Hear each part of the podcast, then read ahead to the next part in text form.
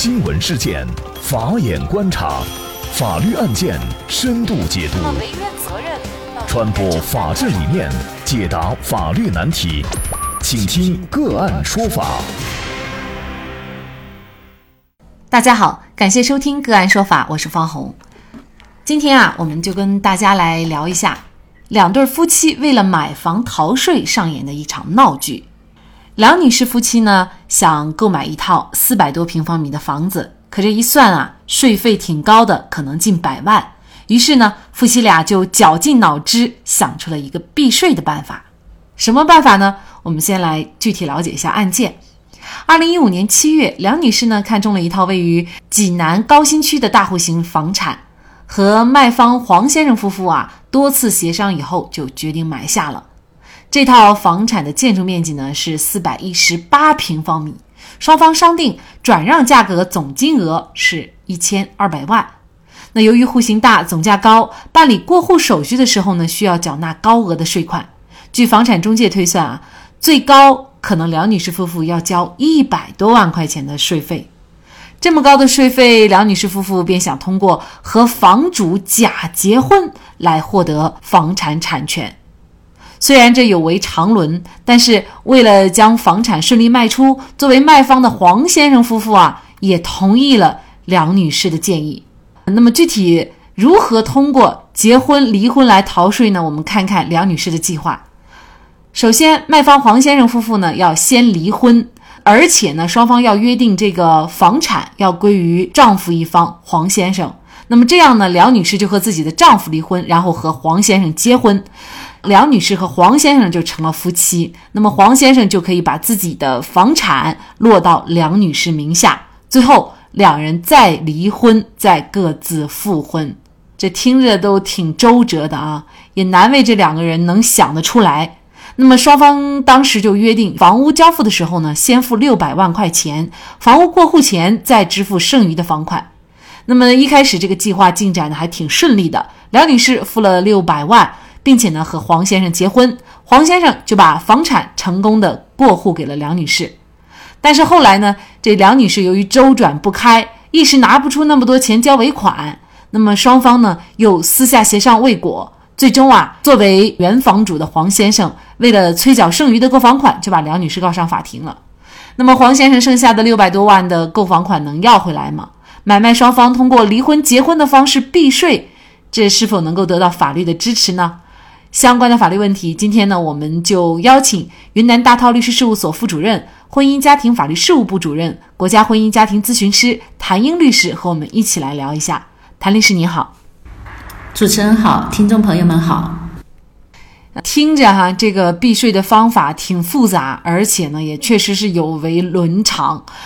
但是呢，他们也确实是实施了。通过离婚、结婚再复婚的方式避税，这其中啊，其实有一点儿我没太搞明白，就是黄先生和梁女士结婚，那么黄先生他就把他相当于是婚前的这个一千二百多万的房子过户给梁女士，像这种夫妻间的这种过户，呃，他不需要税费吗？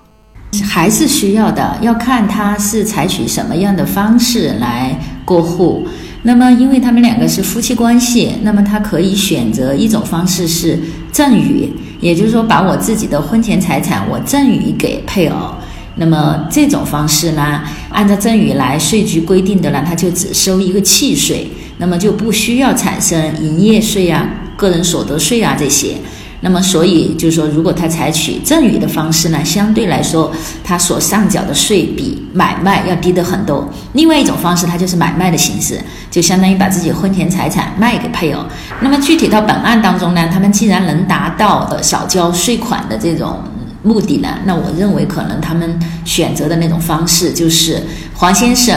先和他的妻子离婚，那么在离婚的时候约定房子归他，因为这个是他们的夫妻共同财产。这种情况下，那么税局是不收税的。那么等这个房子到了黄先生名下之后，他又和个梁女士结婚，结婚后他以赠与的方式把自己的婚前房产赠与给梁女士。那么这个时候呢，实际上梁女士只需要支付，就是说。百分之三的契税，那么这个房子就可以到梁女士的名下了。所以说，呃，采取这种方式啊，应该是不能说完全的不交税，但是是可以大幅度的下降这个税负。因为营业税的话，它的比例是百分之五点五，个人所得税的话还有百分之一，那么相当于它至少可以规避百分之六点五的这个税费。呃，因为他这个房子嗯价值也比较高，那么这样算下来，应该这个呃币的这个税还是呃价值挺高的。在这种情况下啊，就是表面上看似就是他们是通过离婚、结婚，然后把这个房产成功转移了，实质上他们其实是一个买卖关系。那在这种情况下，黄先生去法院去起诉。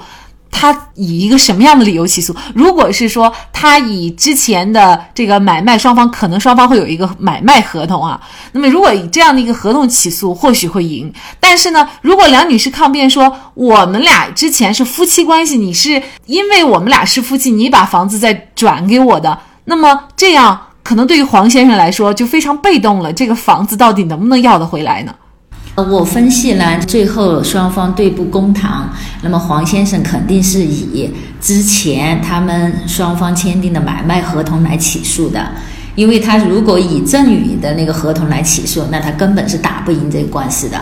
那么，因为赠与就不涉及到有这个房价款的这个支付的义务，所以，呃，既然他最终选择了上法院打官司，我相信他肯定是依据之前他们之间的买卖合同来起诉黄女士，要求支付剩余的尾款。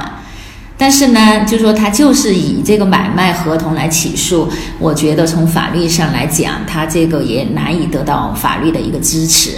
因为我们国家的这个合同法有一个关于合同无效的规定，合同法第五十二条是规定有下列情形之一的合同无效，那么规定了五种情形，其中的一种就是恶意串通损害国家、集体或者第三人利益的。那我认为呢，按照法律来判定呢，呃，黄先生和梁女士之间的这个买卖合同呢，那么实际上他们俩是存在恶意串通。损害国家利益的一个行为，因为他们这个避税，那么是呃，相当于是不合法的，也损害了国家的利益。那我认为这个在法庭上的话，他们之间的买卖合同很有可能被法院认定为是一个无效合同。那么认定合同无效之后，黄先生要求梁女士要支付剩余尾款的这个诉讼请求，就难以得到法律的一个支持。也就是说，黄先生的钱很有可能要不回来。我们最终呢，就来看一下这个法院最后的一个认定啊。那济南市高新区法院认定啊，黄先生夫妇和梁女士夫妇之间的这个房屋买卖行为是无效的。黄先生夫妇要求梁女士夫妇支付余款利息这样的诉讼请求呢，法院是不予支持的，而且法院还要对原被告双方，就是这两对夫妻呢，做出处罚决定。也就是各罚款五万元，最后的结局哈可以说是得不偿失。买卖行为如果是无效的话，最终的结果是什么呢？比如说之前黄先生交的六百万块钱怎么办？然后这个房产已经过户到了梁女士名下，又该怎么处理呢？呃，按照法律对这个合同无效，就是后续的这些规定呢，合同无效之后，那么是双方互返财产，就是说恢复到之前没有产生合同关系的一个状态。那么具体到本案呢，就是说。呃，梁女士要把这个房子过户给黄先生，然后黄先生呢要退还梁女士所支付的之前的六百万的房款，也就是说，相当于这个交易没有发生过，恢复到最初的一个状态。那么这个时候呢，实际上他们再次过户的话，也会可能就是有一些费用的产生。那么这个呢，实际上就是我们讲的俗话讲“偷鸡不成蚀把米”，就是说他们双方都没有得到什么好处，反而可能还会支付一些额外的一些代价，包括法院的这个对双方的一个罚款。那么这个呢，是根据《民事诉讼法》的一百一十二条，也就是对于虚假诉讼行为的一个司法处罚。那么新的民事诉讼法就新增了这么一条，就是针对当事人之间恶意串通，企图通过诉讼来侵害他人合法权益的，那么法院是有权利驳回其请求，并且根据情节轻重予以罚款拘留。所以最终呢，法院呃对他们进行了五万块钱的一个罚款，就是依据这一条所采取的。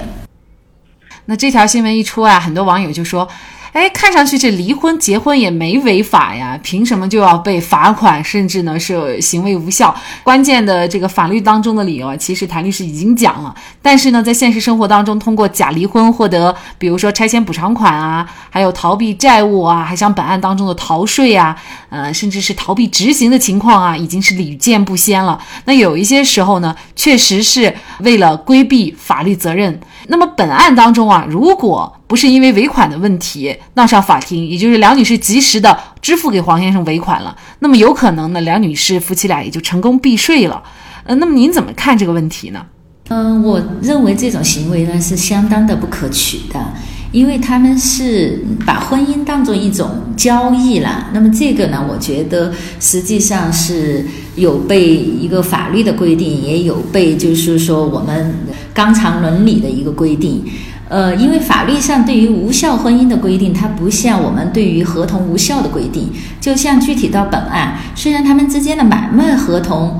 通过法院判定是无效了，但是黄先生和他的原配妻子的离婚，以及和梁女士之间的再婚，这个在法律上它是有效的。因为法律上关于无效婚姻的情形，它是四种情形：第一种是重婚的，第二种是双方之间有禁止结婚的亲属关系的。第三种是婚前患有医学上不应结婚的疾病，婚后尚未治愈的；第四种是没有达到法定婚龄的。那么黄先生和梁女士之间，他们是不符合这四种情况的，所以他们的婚姻仍然是有效的。但是我们通过这个呃案情表示，我们可以看到，他们之间实际上是没有任何的感情基础的，是仅仅为了避税，为了达到这么一个交易的一个目的，那么才呃就说呃建立了婚姻关系。那么合同他们的买卖合同被法院认定无效之后，但是他们的婚姻还是有效的，他们接下来可能还要面临着呃去离婚啊，或者看怎么来处理这个婚姻关系的一些烦恼。那我认为，就是说，即便是他们后期没有因为，呃呃，假如说没有因为尾款的事情闹上法庭，但是他们把这个婚姻当作儿戏，那么为了一点私利，那么就不顾这些纲常伦理，那么呃和陌生的人结婚，那么我认为这些都是非常不可取的。那么这个实际上在对他们以后的这个婚姻生活或者家庭生活，可能都会带来一些就说不好的影响。那么钱虽然重要，但是就有些东西，我们讲的呃亲情、爱情或者家庭这些，应该是放在比钱更重要的一个位置。呃，还是奉劝大家，就是说不要为了一己私利，拿这些人生关系来开玩笑。大家也看到了，最终呢，如果你是以这样的一种非法的方式去避税的话呢，除了就是纲常伦理上的这种谴责以外呢，你也要付出一些法律上的代价。尤其像本案当中，最终虽然法院做出了这样的判决，那么梁女士会不会很顺利的配合他把这个房产过户给黄先生？那么这六百万又能不能够成功的退还？其实这些呢，在具体的实际当中啊，可能都是他们以后要面临的一些比较周折、比较糟心的事儿哈。所以呢，就是奉劝大家，咱们还是应该在合法的前提下去做一些交易。好，那么在这里呢，也再一次的感谢谭英律师。那么大家如果想获得我们本期节目的全部图文推送，大家可以关注我们“个案说法”的微信公众号，公众号里面搜索“个案说法”就可以找到我们加以关注了。您输入“避税避税”就可以获得今天节目的全部推送。另外呢，我们的公众号里面也有对过去一百八十多期的节目进行了分类。我们把它们分为了民事、刑事、婚姻家庭、行政类案件，大家可以根据自己的需要啊进行查看。另外呢，里面也有我们嘉宾的详细介绍。如果您在生活、工作、生意当中遇到一些法律问题，寻求解决，也欢迎大家向我们进行咨询。您可以直接添加幺五九七四八二七四六七的微信号进行咨询，也可以直接电话咨询。为大家提供法律服务的都是我们个案说法邀请的节目嘉宾，他们都非常的专业、资深和负责任。感谢您的收听，我们下期节目再见。